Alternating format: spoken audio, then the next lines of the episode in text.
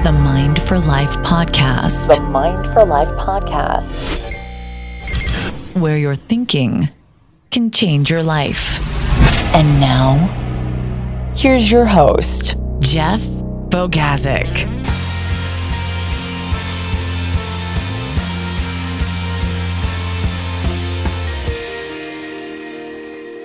Hello, everyone. Welcome once again.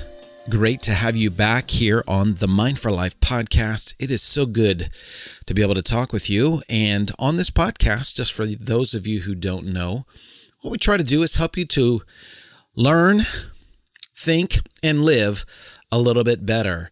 So, this past year, 2018, we started a, I guess you could say, a long drawn out personal development series titled The 52 Essential Skills for Success in Life and Business. And basically, what I've done is I've looked at some of the things uh, that I believe are necessary. What are the skills, you might say? What are the characteristics that you need to be able to be successful in life and in business? And I'm not talking about vocational skills or how to operate a computer or technical skills or anything like that. I'm talking about maybe inherent characteristics things that you need to possess, qualities in your life. And so we've talked about things like self confidence, um, and we've talked about things like adaptability and living a life of balance and enthusiasm. And all of those I've written articles on, uh, we've recorded podcasts on. You can find them on our website, mindforlife.org. And you can also, if you're interested, join us on the journey. I am by no means saying that I have reached the top. Um, but what I am doing is endeavoring in my own life to walk down this road myself, to look at my own life and to ask myself, what are the things that I'm good at? Where are the areas that I'm strong? What are the characteristics or qualities that I possess in good quantity? And what are the ones that I'm lacking? What are the ones that I need to work on? And so for me, it's a great journey to be able to investigate some of these qualities and characteristics, to ask maybe some deeper questions about them. In other words, where does enthusiasm, for example, come from? That emotion, how does it arise in our life? Um, is it conditioned from the past? Does it have to do with our likes, our desires? Where do those come from? So, those things are interesting to me. And to learn more about each one of them has been a great, great journey for me and a great experience. And I hope you've been enjoying walking through it with me. But you can join with us in a little bit more deliberate manner by downloading our 52 Essential Skills assessment. And in that assessment, I basically give a short description of each one of these essential skills and give you an opportunity to rate yourself uh, from one to five on how well you do or how great. Um, a capacity that you possess that quality. I encourage you also to print off another version and give it to someone that knows you very well, that can assess you realistically, a friend, a spouse, a mentor or someone like that, and then kind of compare notes. I also give you an opportunity to list the top 10 that you do well in and also list the bottom 10, and that gives you an idea of where you need to grow. And so you can kind of compare notes with where you think you are and where other people think you are. So that assessment you can download at mindforlife.org slash zero five two. That's the page where the show notes for this program will be. That enables you to download the assessment. And then also you can join us in our Facebook group. So, what we do there is throughout the week, as I'm studying and looking through each of these skills, I will post resources and we have discussion about the topic of the week or whatever the skill is that we're working on that week. This past week, we've talked about friendliness, and we're going to talk about that more. And so, uh, we'd love to have you join our group and join with us and kind of be a part of the discussion and be a part of the conversation, if you will, as we develop knowledge and grow together on each of these 52 essential skills. And the link for that is also located at mindforlife.org slash 052. All right, let's get right into it. Why should you be friendly? Why should you be friendly? Why is friendliness maybe what you would consider one of the 52 essential skills? Well, Here's one reason Not the only reason, but one reason. One reason why friendliness, I believe friendliness is an essential skill, is because friendliness gives you, maybe you could call it social capital with other people. Friendliness gives you social capital with other people. What do I mean by social capital? Think of it like this think of your relationships with other people. And in life, you have to, unfortunately, maybe for some of you, you have to have relationships with other people. And a lot of your success, or how far you go, or how much you achieve, or how fulfilled your life is, uh, is dependent upon, to a certain extent, other people. It's not just dependent upon you. You have to go through life. You have to live with other people. If you're in a relationship with someone, um, the relationship matters. What takes place between you matters. How the other person sees you and perceives you matters. And so f- think of it like a, a bank account. Uh, they talk about this in interpersonal, deep interpersonal relationships or marriage relationships that you have this thing called an emotional bank account. And Every person, if you want to think about it, is keeping a running tab of their emotional or social capital that they have with you. Everything you do that they perceive as good for them um, is like a deposit in that bank account. So when you compliment someone, for example, when you tell them how great they are, when you do things for them, when you're friendly toward them, when you are nice to them, when you are caring to them, all of those are deposits that you make into that emotional, social capital bank account that you hold with that person. But at the same time, there's withdrawals. So every time you're mean, every time you lose your temper, every time you denigrate someone or um, disrespect them, every time you're unfriendly or mean and nasty towards them, you make withdrawals from that bank account. And so there's this running, you know, maybe subjective perception of how that social capital, how that emotional bank account rests with each person in your life at each particular time. And at sometimes you may have a high balance with some people in your life. At the same time, you might have a low balance because of things that you've done towards that person that have caused them to dislike you or their perception of you has been lowered because of maybe you've yelled at them, maybe you've criticized them unfair, maybe you've been mean, maybe you didn't show up for an appointment, maybe you're consistently late, whatever. So th- those balances rise and fall. Well, here's what happens. When those balances reach zero, and when you start to like demand more from other people than you're able to give to other people, they lose patience with you and your relationship suffers. If you're in a marriage and your emotional bank account with your spouse is at zero, that thing is on thin ice. And it's like, you know, you've ever wondered why they talk about, well, that was the straw that broke the camel's back. Well, it wasn't the straw that, but, you know, you might have said, oh, I was late for dinner. And, you know, it's such a small thing. But that was the thing that, well, what happened is the emotional bank account, right? That social capital had reached zero. And maybe it was in the. And eventually, one thing, you missed, you missed dinner, you said something about, you know, this or that. And that broke the bank, so to speak. And so, friendliness, I'm not talking about just being nice, because nice to me is, is surface. Nice is a facade that we put on. Nice is a mask that we put on to, you know, kind of, I guess you could say, grease the wheels of our acquaintances or our relationships.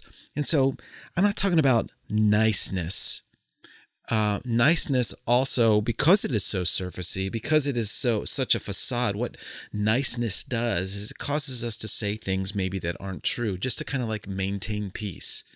We say things that we may not really believe because we don't want to upset the apple cart right? We we will lie in other words because we don't want to cause friction or cause conflict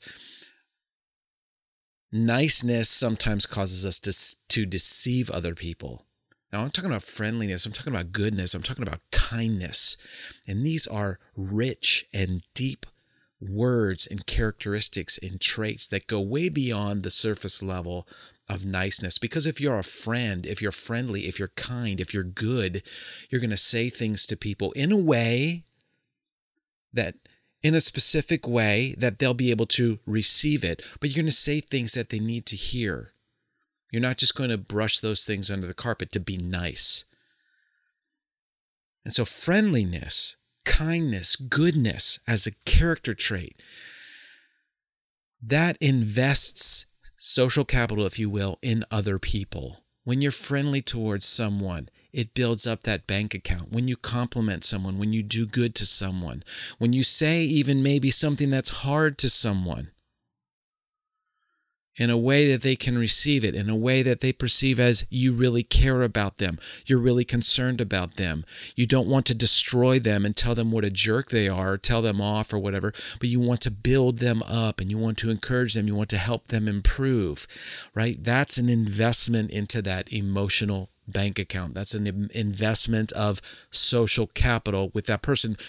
And you need to do that with the people that are close to you right? You want to try to, if you want to think of it in an economic terms, you want to maintain positive balances with all your relationships that are important.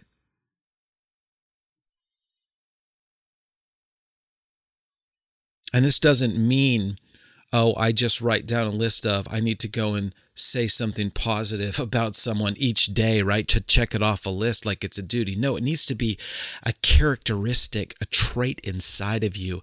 You're not just walking through a list of checking off the compliments that I said to make sure that I am putting my deposits in, although that is a good thing.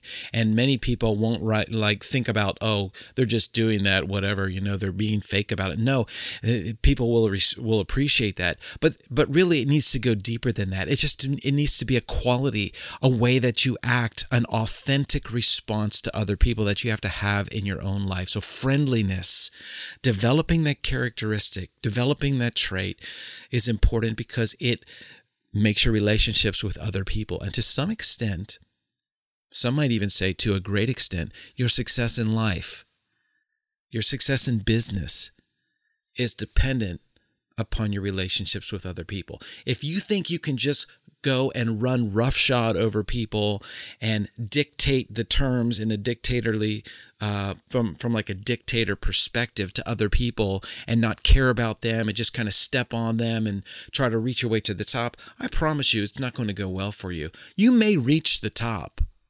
And there are people that are jerks that have stepped on people all the way up the corporate ladder and reached, if you might even say, the very pinnacle of their field. I don't consider that success. Some might. Some might. But I think if you get to the top and if you're a jerk on the way up, guess what? You're going to be a jerk at the top. And people might respect the fact that you reach the top, but they won't respect you as a person.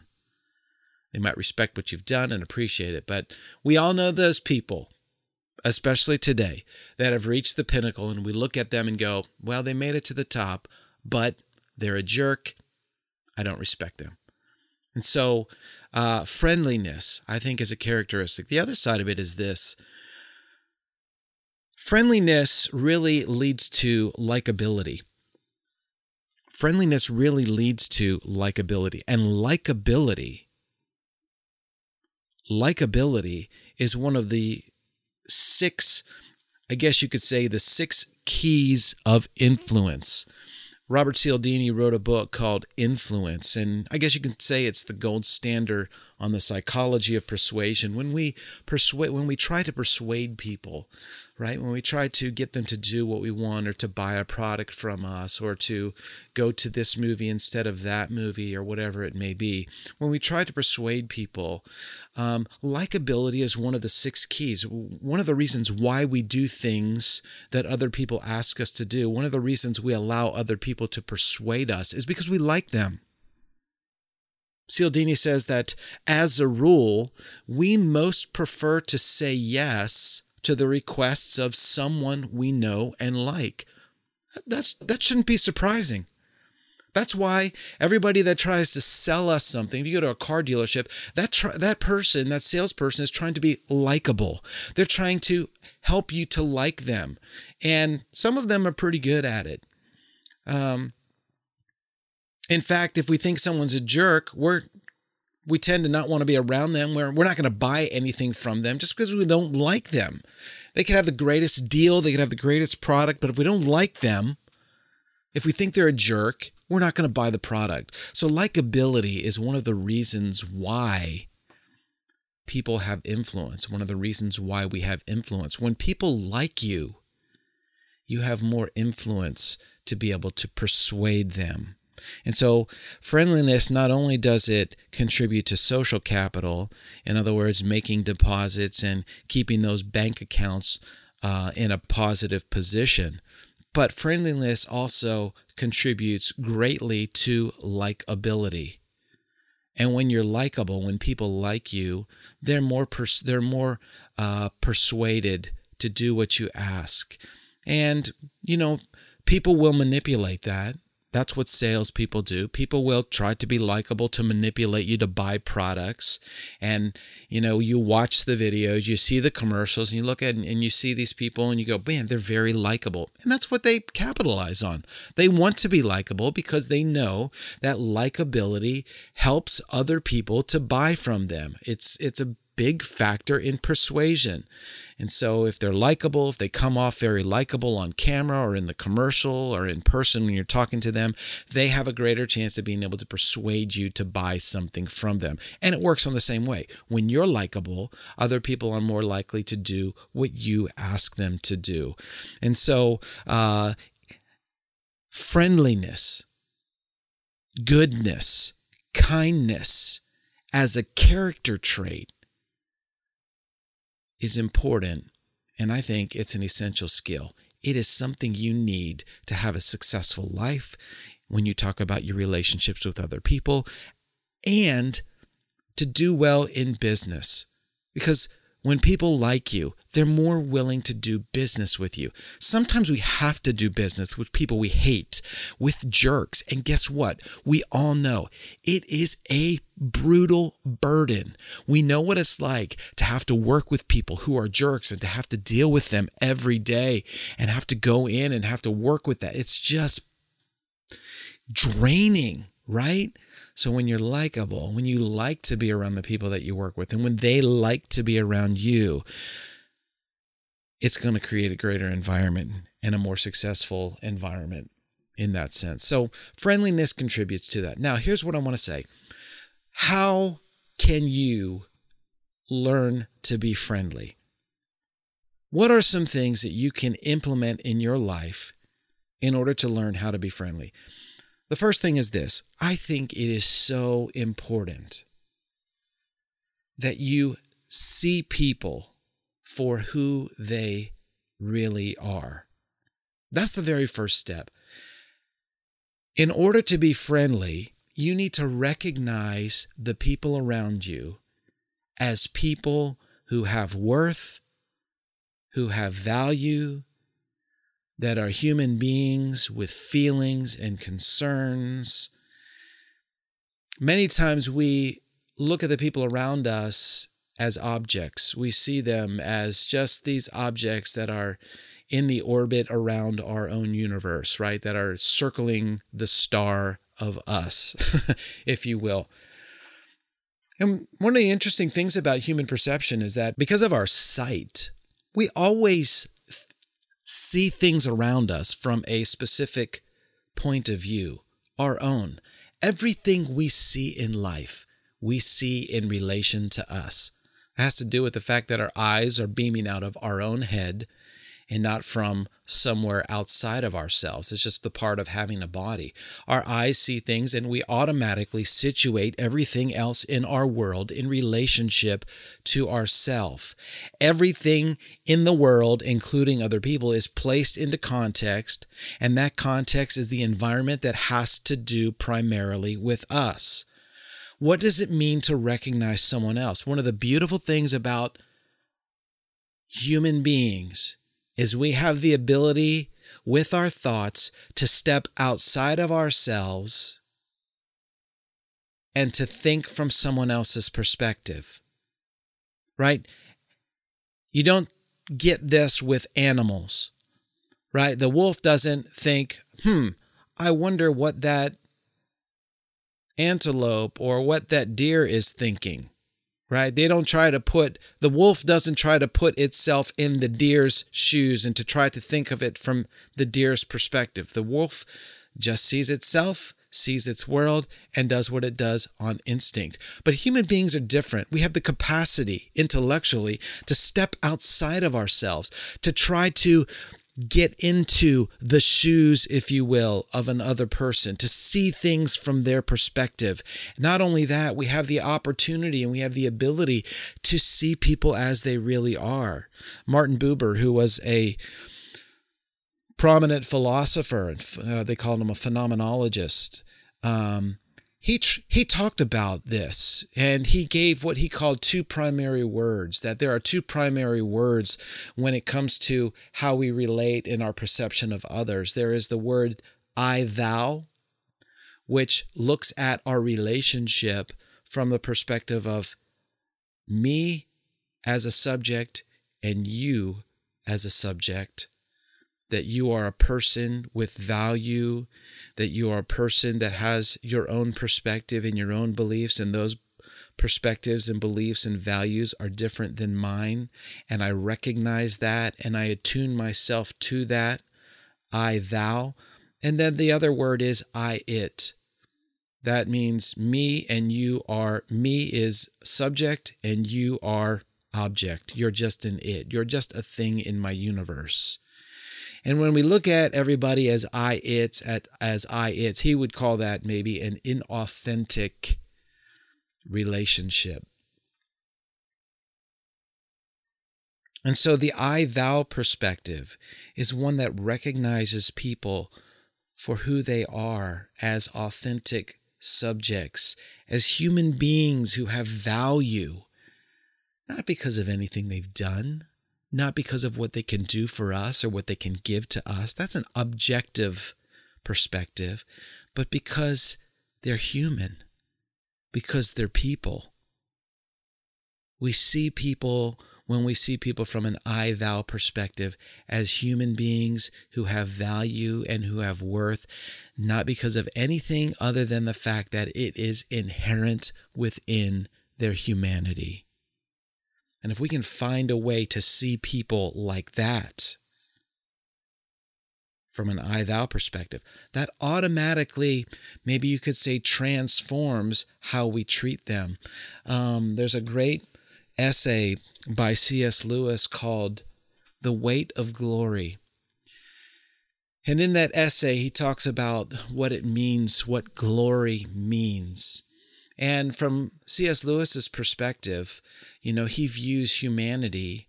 Um, of course, he was uh, a Christian, and he was under uh, he understood that human beings are eternal. And so he thought, um, listen, the only thing in this world that will outlive this world is human beings.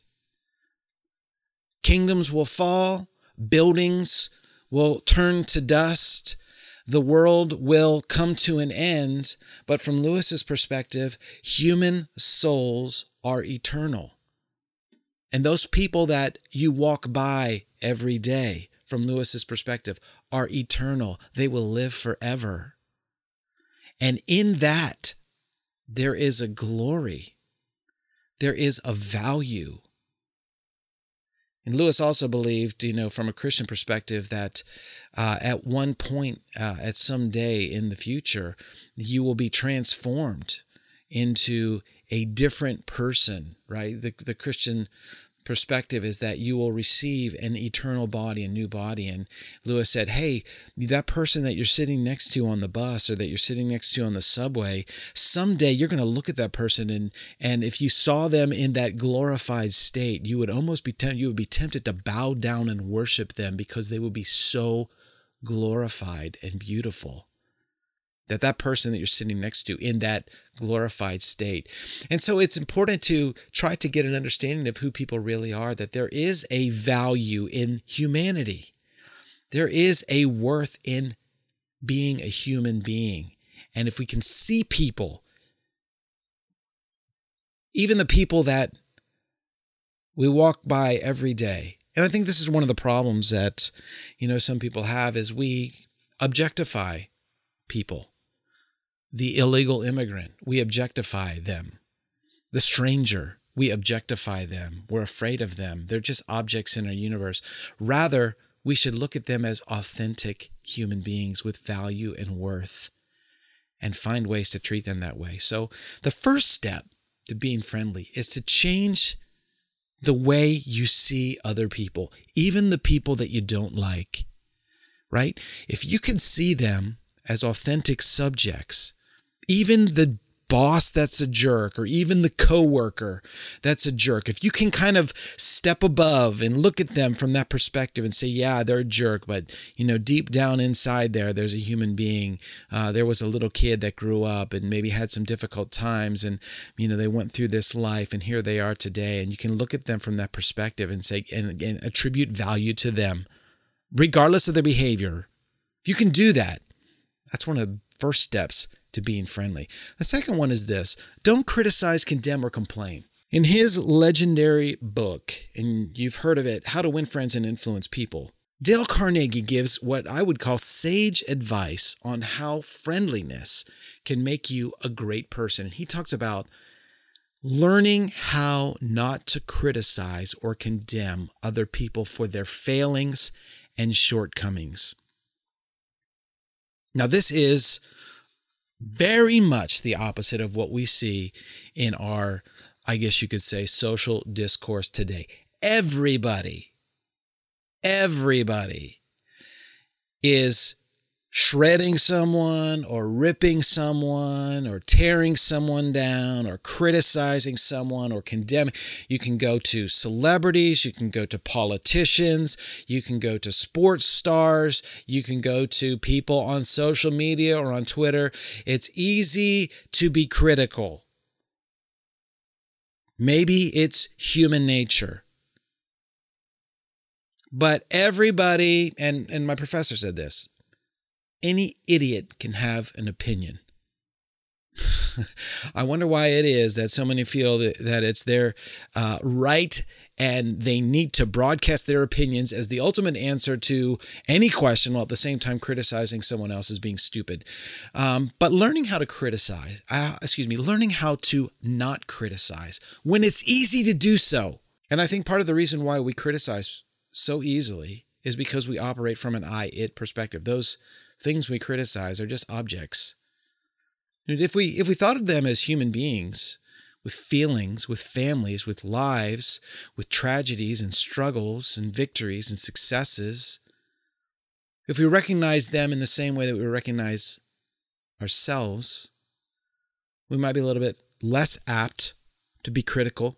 Carnegie learned how not to condemn, criticize, or complained from several examples. And one of the ones was Abraham Lincoln, right? Abraham Lincoln, in his life, learned this lesson early. Uh, at one point, he was so mad at somebody. Um, he wrote this anonymous letter and published it in the newspaper and just ruthlessly, you know, mocked this person. Uh, well, that person found out who it was, and th- it almost led to a duel, right? Um, Fortunately, it was averted because the seconds, the people that were stand ins, kind of stepped in to stop it. But Lincoln learned a valuable lesson from that time. And that was he didn't want to criticize people. He didn't want, now that doesn't mean that he wasn't mad at people. That doesn't mean that he wasn't, you know, upset when people did things wrong. In fact, many cases he would write letters to just kind of get out his frustrations and tell people off the way he wanted to, but he would never send them. He never vocalize that. When Benjamin Franklin was asked about the secret to handling people, he said, I will speak ill of no man and speak all the good I know of everyone. As Carnegie said, any fool can criticize, condemn, and complain, and most fools do. I like this quote from the English novelist Thomas Hardy. He said, A great man shows his greatness by the way he treats little men. And it begs this question if great men treat little men with greatness, what does it say about men or women who treat people with disrespect, contempt, and dishonor. How you treat other people reflects on the person that you are. How great can someone be if they treat everyone else as if they were below them? Now, let me say this not criticizing someone doesn't mean not confronting them about their errors, not telling people what needs to be said, not having the hard conversation. But if you approach it from an I thou perspective, if you look at that person with feelings and you really genuinely have a concern for them and you care about them as a human being, you know that every interaction that you have with that person is contributing to either better their own humanity or to make it worse. And so sometimes you have to have hard conversations. You have to tell people what needs to be said, but it's how you do it. If you do it from an I thou perspective, from an authentic, caring perspective, a compassionate perspective, you can say the hard things. And there's ways to you know, personalize that when you say it so that you don't um, cause them to be defensive. And we'll talk about more on this skill a little bit later in this course when we talk about communication. But to talk about the behavior and the action rather than saying you're a jerk. You know, you acted this way and this is something you did rather than this is who you are, right? There's ways to do that. There's ways to be courteous. And I think of it also from this perspective, and it's a great quote from Jesus in the New Testament scriptures. He said, Hey, why don't you take the log out of your own eye first before going to reach for specks in someone else's eye? And let's be honest, there's a lot of logs that we have sticking out of our eyeballs, right? And maybe we should be concerned about the logs first rather than looking out for specks. So don't criticize, don't condemn, don't complain. It makes you a little person. It doesn't mean don't say the hard things, doesn't mean don't confront with care and compassion, but how you do it is important. And then the last thing I think is this learn how to give a compliment. How can you be friendly? First of all, you look at people as they really are, as an authentic subject, as a thou, as a person with value, with feelings. Secondly, you don't criticize, condemn, or complain. It makes you less of a person. When you do that, it makes people like you less. And the third thing is be positive. Learn how to give a compliment. It's easy to be critical, as we've said. And some of us have that wonderful gift of easily being able to point out someone else's flaws, and we overlook those logs, as I just said. But for some reason, we find it difficult to tell someone how good they are. Or when they did something great, to tell them about it and compliment. Why is that? Maybe it has to do with our own insecurities Maybe we think that when we praise someone or compliment something for something they're good at, that it belittles us or it belittles our own abilities. You know, they say that other people tear people down to make themselves look better. Well, maybe when we build someone up in an opposite type of way, we feel like it maybe belittles us, and it shouldn't. We shouldn't feel that way. You know, when you tell someone how good they are, that doesn't diminish who you are as a person. And so maybe you need to develop a little self confidence. And if so, I would encourage you to go back and listen to the podcast on building self confidence. And there's an article as well on that building how to build self confidence, how to build more self confidence. So maybe it has to do with insecurity. Maybe it also has to do with something we're not used to doing, right? In fact, I read a study that says in our vocabulary, actually in our language, we have more words that express negative emotions than positive ones. Why is that? Why are there more words to express negative emotions than there are words to express positive ones? I don't know, but there are. Maybe we have a proclivity to pessimism or negativity. Maybe we have something that causes us to lean towards criticism as opposed to encouragement. Maybe it's a part of our nature. Whatever it is, you need to learn how to be positive. You need to learn how to give a compliment. You need to learn how to make deposits in other people's emotional bank accounts. Dr. John Gottman was a world renowned researcher. He worked a, a, lot with marital stability and marital relationships. And here's what he said, which is an interesting statistic there's a ratio of positive messages to negative messages in relationships that needs to be maintained in order to have a stable relationship, a, a good relationship, if you want to call it a successful relationship. And that ratio is this five positive to every one negative. So, in order for you to have good, healthy, enjoyable, fulfilling relationships with people around you, with the people that are close to you, you need to have a ratio that you say five positive messages for every one negative. Now, we don't do that. And maybe that's why our relationships are in this you know, kind of instability. If you have relationships that are in this instability that you're always wondering whether or not the thing's going to last or whatever, I'm going to encourage you to change the ratio of positive to negative messages in that relationship. You start sharing positive things about the other person. You change intentionally your vocabulary and your messaging to the other person so that you're giving out five positive messages for every one negative. If you say negative, then you need to make a red flag of that and start to think of five positive things that you need to say and see if the relationship doesn't change and see if the other person doesn't change in response. Learn how to give a compliment. Why is it that negative messages have so much more power and potency than positive ones? I'm going to give you my own psychoanalysis. Deep down, I think we all have fears that haunt us at the depth of our being. We have insecurities. We wonder, we long, we ask, do people really, really love us or accept us or like us? And negative messages show and reinforce that fear that they don't.